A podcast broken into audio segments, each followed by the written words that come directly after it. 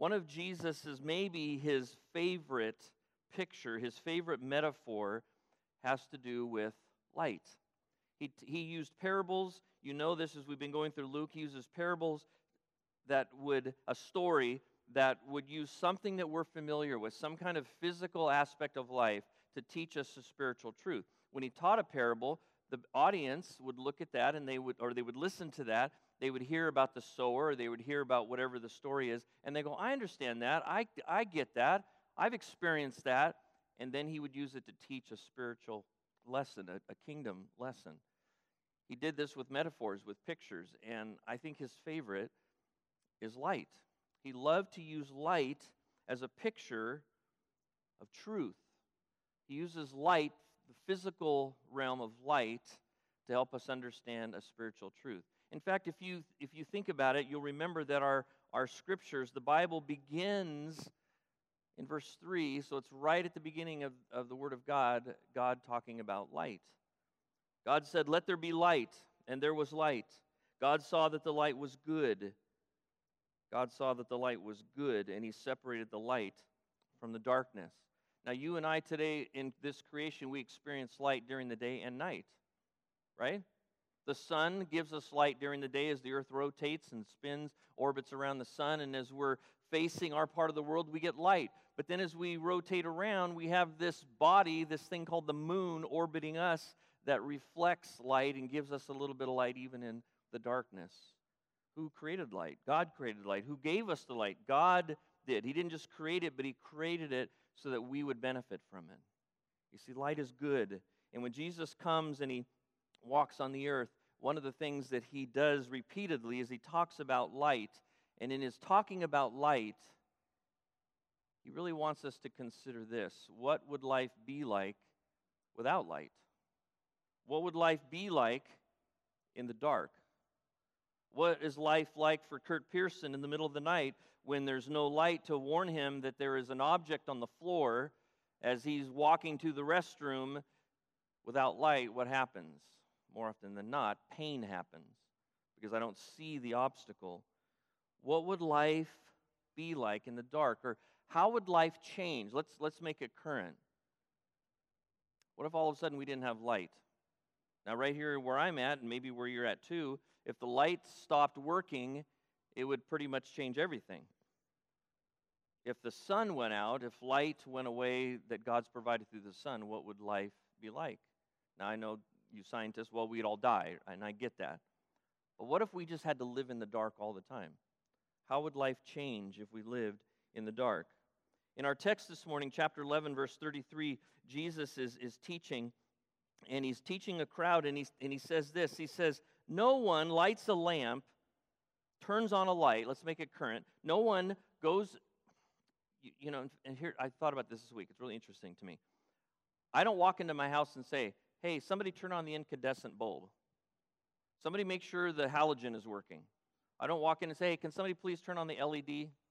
What do we say? Turn on the light. It's, it's become synonymous with this idea of having light to live. He says, No one walks into a room, they couldn't do a switch. What they would do is they would take a lamp, make sure there was oil in it. They would light a flame that would burn the oil, and it would give off light. No one does that. No one turns on a light switch. No one lights a lamp and puts it in the cellar, basement, or puts a basket over it. But on a lampstand, let me read that again. This is his picture, his metaphor. No one lights a lamp, no one turns on a light, and then puts it in the cellar or under a basket, but they put it on a lampstand. Why? So that those who come in may see its light. Isn't that what we do when we walk into our house? You turn on the light so that you can see. When I walk into my garage, which is very dark, and I have a task in mind, I have something I'm going to do, the first thing I do, even in the daytime, is I turn on the light because I want to see. I want to be able to do what my task is. Your eye is the lamp of the body. Your eye is where light interacts with us and comes in, and we, ex- we experience the benefits of light. It comes through our eyes. So, when your eye is good, when your eye is working, your whole body is also full of light. You have what you need. You can live your life.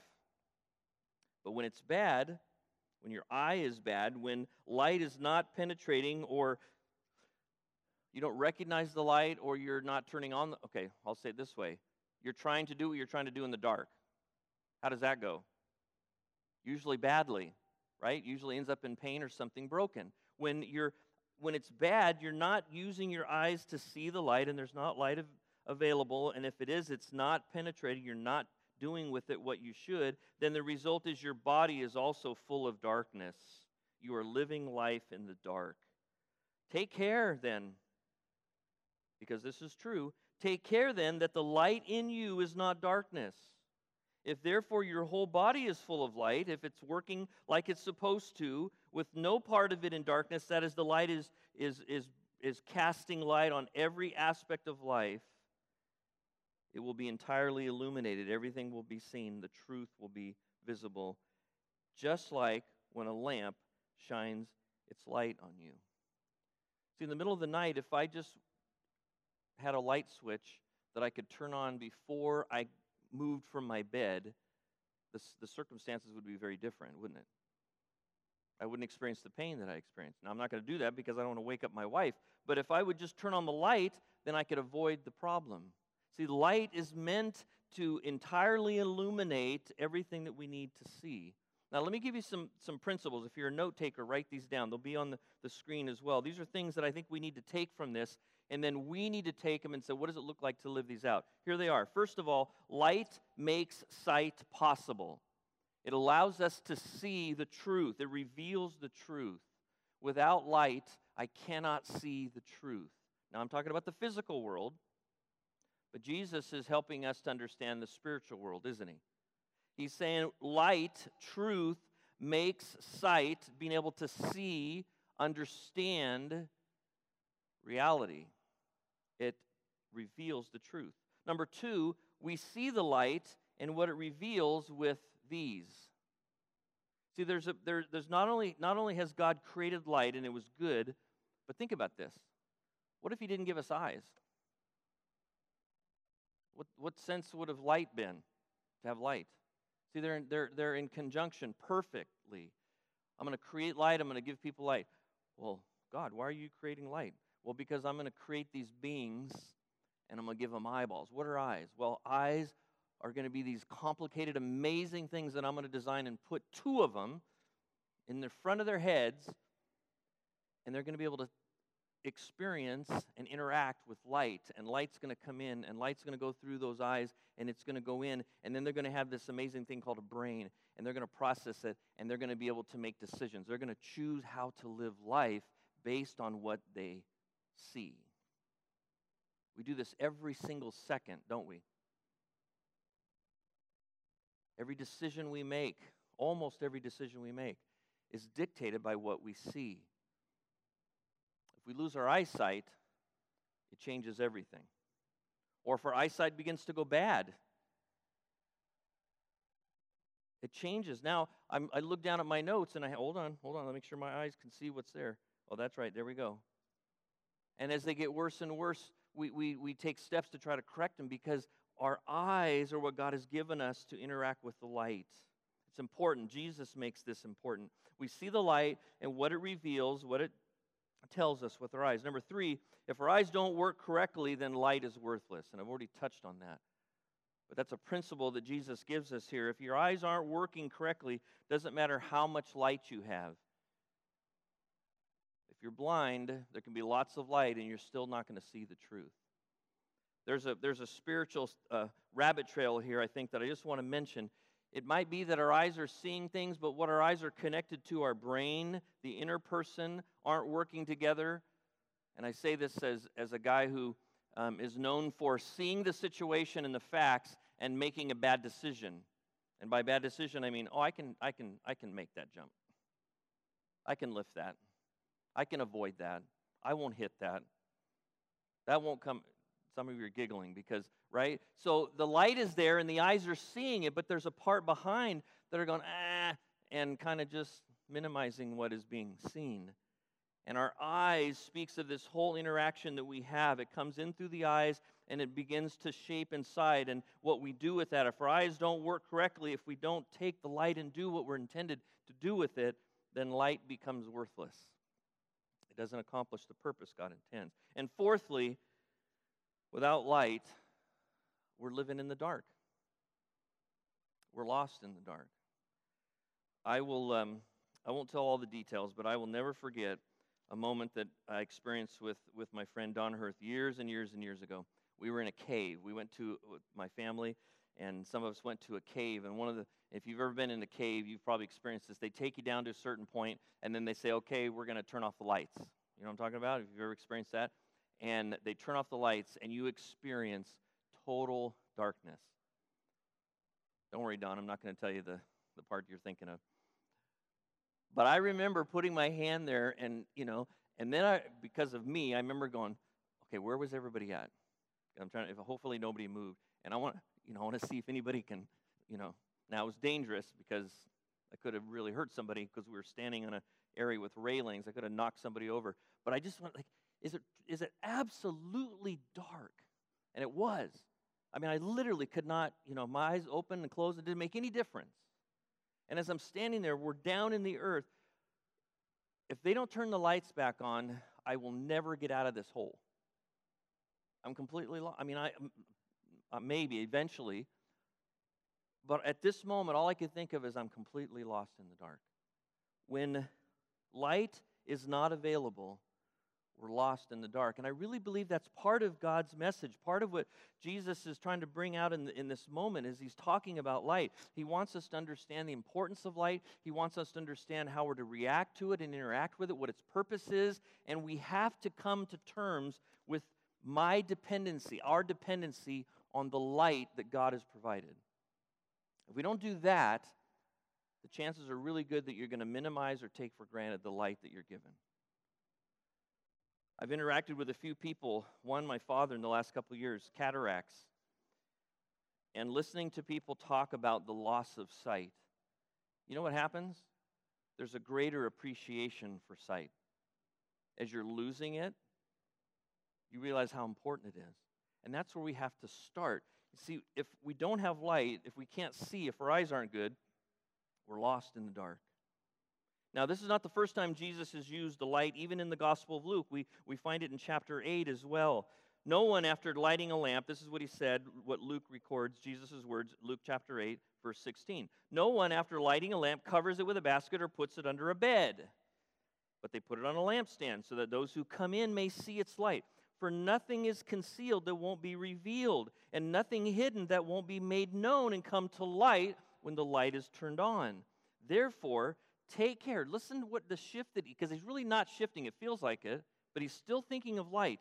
Take care how you listen. This is where it can be confusing. Take care how you listen. For whoever has, more will be given to him, and whoever does not have, even what he thinks he has, will be taken from him. He's still talking about light, he's still talking about truth. He's saying, Listen, don't miss this. Listen to what I'm saying. But if you don't appreciate light, if you don't act upon the light that you're given, he says, be careful because it may be taken away. Let me give you two more principles. In this, this verse here and these verses in chapter 8, he just finished talking about the, the sower and the seed and spreading the word of God. Here, here's what I want you to write down if you're, if you're writing things down darkness cannot stand up to the light. Darkness has no ability to push back against the light. Now, things can block the light. When I turn on the lights in my garage, uh, because of all the stuff that's in there, there are dark places in my garage. Why? Because there's things stacked up that are blocking the light getting to them. But that light, when it comes on, goes into every square inch of that, that open space. And there's no, right in the middle of, the, of my garage, there's not a big ball of darkness. Eh, you can't, no, I'm not gonna, I'm not gonna go away because the light came on.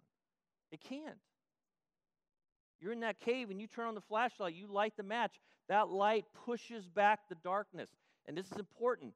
The darkness is powerless against the light. It's powerless. It can't argue with the light. It can't try to convince the light to let it have more time. it, oh, it just gets, it gets pushed out of the way. It can't stand up to the light. Darkness only exists when and where there is no life. Here's the other thought to write down light obeys its creator. I think this is significant. We started in Genesis 3. God created light. God also created and is truth. And when Jesus speaks of the light, we know this. He's talking about the truth, it exposes reality. Truth, light, obeys its creator. It operates by the, by the laws, by the principles that the creator established it to have. You following me? You know, light travels at a certain speed because God designed it that way. When I turn that light on in the in in the, the garage, even the LED lights that operate, they operate by laws that God has created, and they emit this light, and those light rays, particles, whatever I don't know that those frequencies, they they zoom, they inst, hundred and whatever it is, eighty six thousand miles a second. They boom, and again, there's nothing that stands up. There's no darkness in any form that can stand up to that light because light obeys its creator. Why do we care about that? Spirit? And those who don't walk in the light, that light will be taken away. Who's doing that? The creator, the Savior. Those who respond to the light, the truth that I give them, I'll give them more. Those that are given the light and they don't respond, they don't interact with it, they reject it. This is sobering, isn't it? Jesus says that light may be taken away, and you don't know when. There's a window of opportunity for you to respond, for me to respond to truth. After a while, it no longer sounds like truth. It no longer is the light if I ignore it enough. So come back to chapter 11. Jesus is teaching these things. It says literally, as he was speaking, he's talking about the light. A Pharisee asked him, one in the, in the audience, we already knew this from before. There's Pharisees, there's there's scribes, there's these, these experts in the law, there's these spiritual religious leaders that are present in the crowd. They'd come from all over. And as he's speaking, one of them asked him, Would you have lunch with me? Will you dine with me? He asked Jesus to dine with him. So he, Jesus, went in and he reclined at the table. He went into the area where they eat. And the custom was at that time that you reclined on your side on the floor. They had the food there. He reclined at this table that was there. And when the Pharisees saw this, what did he see? That Jesus just came in and sat down at the table. When he saw this, he was amazed that Jesus did not first perform the ritual washing before dinner. The picture here is that he come to my house and have dinner, and Jesus says, sure. And so he comes in, and there's the, the, the meal, and Jesus goes over and sits down, reclines. Meanwhile, the guy's over, forgot him on camera, sorry. Meanwhile, he's over there doing the, the ceremonial washing that they did before meal and other moments, and he's just looking at Jesus. What? How is it that Jesus, this rabbi, that he doesn't perform the ritual washing before dinner? And as Jesus is reclined there at the table, he says to this Pharisee, Now, you Pharisees, can you hear him? Oh, you Pharisees, addressing the whole crowd, even though he's talking to this one Pharisee. Now, you Pharisees, oh, you clean the outside of the cup. You're washing your hands. You're doing the ceremonial washing. You clean the outside of the cup and the dish, but inside, you're full of greed and evil. Fools, foolishness. You're living in the dark. Didn't he who made the outside make the inside too? Is he still talking about the cup and the dish? No. He's talking about this He's talking about this Pharisee himself. People, the one who made the outside, made this, my flesh, my body, also made the inside too. Isn't that true? My soul, my spirit, my inner man. But give, and here he takes a jump, stay with him. Give from what is within to the poor, and then everything is clean for you. What he's saying is that, that the light is meant to penetrate inside. See, truth, spiritual truth, there certainly addresses this. This is aging. The wages of sin is death. This body is, is, is aging. But the truth, God's word, is meant to come inside and clean, transform, redeem, renew, refresh inside my mind, my heart, my soul. He says, if you allow the light to come in there, if you allow the inside to be clean, and then you act, you give, you do these behaviors of washing, or in this case, serving others, meeting the needs of the poor, then everything else is going to take care of itself. What's he saying? He's saying, I want you to focus on the inside. I want you to let the light penetrate. I want it to come through your eyes. Jesus is constantly saying, Listen, listen, don't miss this. I want you to see this. I want you to understand this. He wants the truth to penetrate our lives. The reality, this Pharisee, along with, according to Jesus, the other Pharisees, they're choosing to live in the dark. They have the truth, they have the light, it's been given to them. They're not responding to it, they're going about their business as usual, and they're living in the dark. Here's, we're, we're going to read now the next few verses. We're going we're going to see Jesus really go after these guys. Now, let me set the table. Well, he already has. Why he goes into this, and it, and it is a tirade. It's like, this is the, man, you guys, you guys, you missed, you missed, you missed, you duh. I mean, he's going to get really he's going to get he's going to get in their face in a good way. The reason he does that is this context. We can't miss this. He's he's talking to this Pharisee. The Pharisee, the Pharisees, the scribes, the, the experts in the law were the ones that God had entrusted with the light, with the truth, with this, with the Old Testament scriptures. The average person, many people couldn't read and they weren't educated. The Pharisees, the, scri- the scribes were the ones that translated and copied the Word of God and interpreted and taught it to the people. The Pharisees set themselves up as those who knew the Old Testament and how it should be interpreted and how it should be laid out. Jesus is speaking to those who have been entrusted with the light, but they're hiding it. Why is Jesus so upset? Keep this in your thinking as we move through these verses. He is so upset because the ones that should be sharing the light, the ones that under, should understand the light, they study it, they read it, they interpret it. They should be sharing it with people, but instead they themselves are living in the dark and they're keeping everyone else in the dark. And it angers God. I don't know else to say it. It angers God that when He gives truth, to leaders, to those who then are to share it with the people, and they don't even apply it themselves. So they're walking in the dark. They're going about their business, washing their hands, and doing all these ceremonies. And, and, and when they do give to the poor, it's just so that they can be, you know, admired by other people. Everything is external. It's not penetrating inside. So what does it look like? What happens when we live in the dark? Look back to your, at your Bible, verse 42. Jesus begins his challenge of the the leaders. He says, Woe to you. It, and this word woe is something, something bad's coming. Something bad's coming. Just, I mean, just telling you, you're on the wrong, you're headed down the wrong path. You're headed for some, some hurt. You're about to kick your toe into that fan. Much more serious than that. Woe to you means the path you're on is going to lead to some, some destruction. Woe to you, Pharisees. You give a tenth of mint, rue. Rue was a spice for food used and sometimes was used for medicinal reasons. But you have a you have a little uh, herb garden in your house, and you give a tenth of what that produces: the mint, the rue, and every kind of herb. You just, and it's little amounts. Can you imagine mint? They're just coming to the, the temple, and here's my five leaves of mint. You know, because that's a tenth of what I got. He says you're just you're you're zooming in on these little things. You want to make sure you do all these things, and yet you bypass justice and love for God. You don't care about those things. These things you should have done without neglecting the others. Here's the point in the dark, here's what it looks like we put religion before relationships, we put ritual, legalism, we put religion, the things that we do to be good with God, before relationship with God, and you notice a relationship with others. You bypass justice, that's people, and you bypass love for God.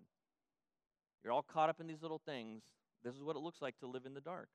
You put religion before relationship. Woe to you, Pharisees. You love the front seat. In my world, it's called shotgun. If you got kids or whatever, you know, shotgun, you love to be the one up front. In this case, it's because you want to be seen. Sharon Tanaka is a Pharisee. She loves to be in the front row. Just kidding. You love the front seat in the synagogues where everybody can see you, and you love greetings in the marketplace. The implication here is you don't just like to be acknowledged or seen, you like people to go, Oh, Pastor Kurt. Oh, Pastor Kurt. oh, you know, Pharisee or whatever the title was. They love for people to recognize their standing in the community. What does it look like to live in the dark? We use people to satisfy our own desires and wants, our own selfishness. We use people. We see people as a way to get what we want. I want to be recognized. I want to be important. I want people to know who I am. And I need other people to do it to make me experience that. Woe to you, Pharisees. Woe to you. You're like unmarked graves. The people who walk over them don't even know it. Now, this one would have really hurt because one of the, the key things for, for, for the legalism of the day and for the, the, the life that they were, they were presenting was you can't come into any contact with, with death, with dead bodies. If you do, you're ceremonially unclean, and you have to go through all this process. And in the meanwhile, you can't participate in worship or any of the role that you would have as a scribe or a Pharisee, an expert in the law. And what Jesus says is, He says, You are like an unmarked grave. That is, a, there's a dead body in the ground, and nobody knows it, and the people walk over them, don't even know it's there. So you Remember, he said on the inside, you're like rotting graves. You're, you're, a, you're a grave. You're an unmarked grave, is what you are. You think you're all this and you're clean and you're holy. The reality is you're an unmarked grave and people are walking on you. They're becoming unclean as well just by coming in contact with you and they don't even know it. You don't know that you're unclean and you don't realize that people are being unclean just in their interaction with you. Now, you can change this phrase, but here's how I wrote it. This is what it looks like to live in the dark. We can't even smell our own stink. We don't even know that we're rotten inside. Can I get gross for a minute? Okay, good. You're not here to shake your head. So, you ever had a burp that you burp and you go, whoa, where did that come from? Okay, all the men are raising their hands, and I'll raise mine. Whoa, I didn't know that was going on inside my stomach. We life in the dark. These, these, these Pharisees, these experts in the law, they're living in such a way that they don't even know they're rotten. They didn't recognize, he says, you clean the outside, but you leave the inside filthy. And on another occasion, he'll say that you're like rotting tombs. And what you think you're doing is not happening. In fact, you're, you're, you're infecting everybody around you. You're spreading your uncleanness because you're unclean, you don't know it, and the people that are having contact with you don't realize it. In the dark, we can't even smell our own stink. Now, at this point, there's another person in the crowd, an expert in the law, a scribe, and it tells us Luke says, One of the experts in the law answered him, Teacher, hold on, excuse me. You realize when you say these things, the things that you're saying, that you're insulting us too? I'm, a, I'm an expert in the law, I'm a scribe. And you're t- I know you're talking to the Pharisees, but there's, there's people here in this, this meal at this, this place where, where the Pharisee is ha- offering him a meal. And one of them is this expert in the law, and he says, Hey, you know you're offending us too? And Jesus goes, Oh, I'm so sorry. Oh, I'm so sorry. You know, I didn't mean to be politically incorrect. I, let, me, let, me, let me restate this. No, you see, you can't change the light. You can't change the truth. The truth is the truth. And he just, and notice, look at your Bible. He just goes on. He just continues. But now he includes, thank you for acknowledging that you're here so I can include you. Woe also to the experts of the law. Let me talk about you. You load people down with burdens. You tell them these are all the rules, all the things you have to do, and you make it hard to carry, and yet you yourself don't touch burdens. You don't help people's burdens with even a little finger. You'll do nothing to help people carry the burdens that you are placing on them. Just for a moment, reflect. You remember Jesus said, Come to me, everyone who is weary and you're heavy laden. You're, who's he talking about? He's talking about the people of this day. He had seen it. He had seen the Pharisees and the scribes and the experts in the laws and what they were telling people it meant to live in the light and follow, follow God. And he saw the burden that people were carrying and trying to meet all these expectations. And he said, If that's you, come to me because my burden is easy and I'm kind. And you'll find rest. These, these leaders that you have, the keepers of the light, the truth, they're, they're, they're breaking you. In fact, here's, here's the, the principle of living uh, in the dark we hurt people, we don't help them, we hurt them. We beat them down, we overburden them. When we take the truth, the light, and we make it what we want it to be, oh, do you see why Jesus is angry? He really is angry. He's had enough. He says, Woe to you. This is going to end badly for you. I'll include you, experts in the law, because you're hurting people. Woe to you, all of you. You build monuments to the prophets. Your fathers killed the prophets, and you build monuments to these prophets. Therefore, you're witnesses that you have that you approve the deeds of your fathers. For they killed them, the prophets, and you build their monuments. Because of this, because of this living in the dark, what you've done with my truth, the wisdom of God says this. Jesus says to that crowd, and he says to us today, I will send prophets and apostles, and he has, and some of them they will kill and persecute, so that this generation may be held responsible for the blood of all the prophets shed since the foundation of the world. From the blood of Abel to the blood of Zechariah, who perished between the altar and the sanctuary. Yes, I tell you, this generation will be held responsible. Are we in that generation? I suggest to you that we are. And the reason I say that is because everything that he just reflected on, we have that light. We know what's happened. We know about Abel. We know about Zechariah. We have God's light. We have his revelation. What Jesus is saying is if you have this, I'm going to hold you accountable to it. I've given this to you, the written word, and here he is on earth. I'm the living word. I've given you everything you need. If you have this, I'm going to hold you accountable for it. I'm going to hold you accountable for it. In the dark, here's the principle if you want it, we can't see our own guilt and destruction. If we're in the dark, I, in the dark, I can't see that lamp. I can't see if there's something else. You know, the other nemesis in my house is toys. I I've always loved matchboxes and Hot Wheels. I love them. I have a giant pile of them. All my grandsons, granddaughters, they play with them. I love them. But I'm telling you, there's nothing more painful than stepping on an upside down matchbox on the, in the soft part of your foot in the middle of the night. Living in the dark we can't see our own destruction. We can't see our own guilt. We need the light to shine on our minds and hearts and say, You're guilty. You have the truth. Respond to it. Here's how he finishes. Here's how fin- Jesus finishes this, this teaching. He says, Woe to you, experts in the law. Don't miss this. This is sobering. You have taken away the key of knowledge. I've given to man the ability to understand the truth and teach it to others. Some believe this is the law itself that he's referring to. It could be. Others say it's the Holy Spirit working pre and post Pentecost, that it's the Holy Spirit. Others say it's just, it's just the whole system, the covenant, the Old Testament covenant that's been given to man so that we, we would know who God is and we know how to relate to him. And he says, You took that, you've taken away the key, you've kept people from having access to the truth, to knowledge. You didn't go in yourselves, and you hindered those who were going in. I've given it to you and you've thrown it away. Living in the dark, we hide the light and we keep others in darkness. There's a really strange thing that happens to people who live in the dark. They want others to live in the dark with them. We don't like to be alone in the dark.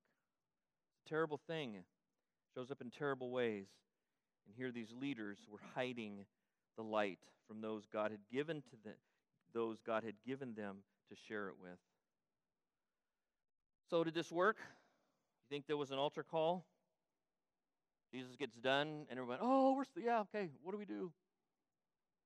Look at your Bible, verse 53. He gets up, he leaves. The scribes, the Pharisees, the crowd he was just talking to, they begin to pose him fiercely. They call a meeting and they begin to come together. And they, they how can we cross examine him about many things? How can we trap him? Says they were lying in wait. From this moment on in his ministry, they're lying in wait for him so they can trap him in something he said. Because from this point on, their goal is, is, is singular. We've got to get rid of him. We've got to get rid of him. Let me close with this. I'm going to invite our worship team up. I'm going to invite John and Melissa, if you would begin to make your way up here, please. We're going to spend some time in prayer. We're going to worship. But as they're coming, let me just throw these two thoughts out. The first one is this get your eyesight checked. Get your eyesight checked. You need glasses? Get glasses. You need contacts, surgery, whatever.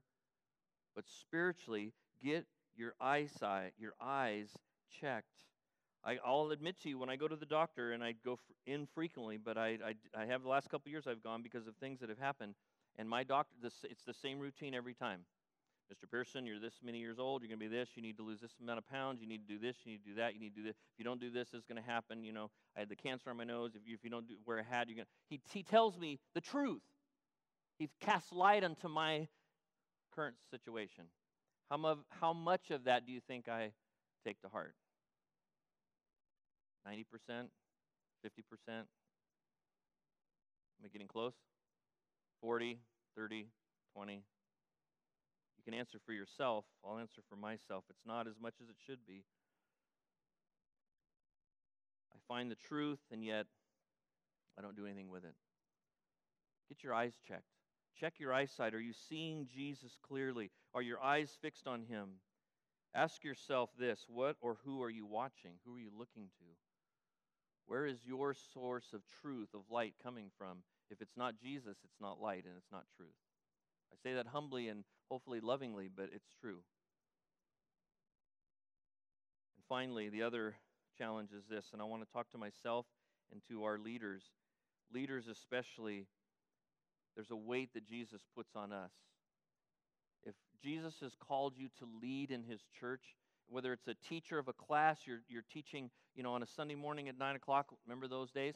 Or you're, you're, you're teaching by Zoom, or you're preaching up here, or you're somehow just, you've been called to lead by speaking God's truth into the lives of others and encouraging people from his word. He's entrusted you with the key to knowledge, to light.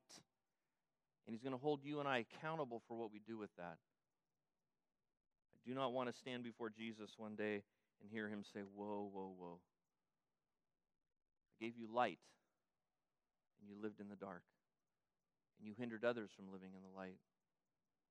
Leaders, leaders of this church, of Crossroads Church, it is on us.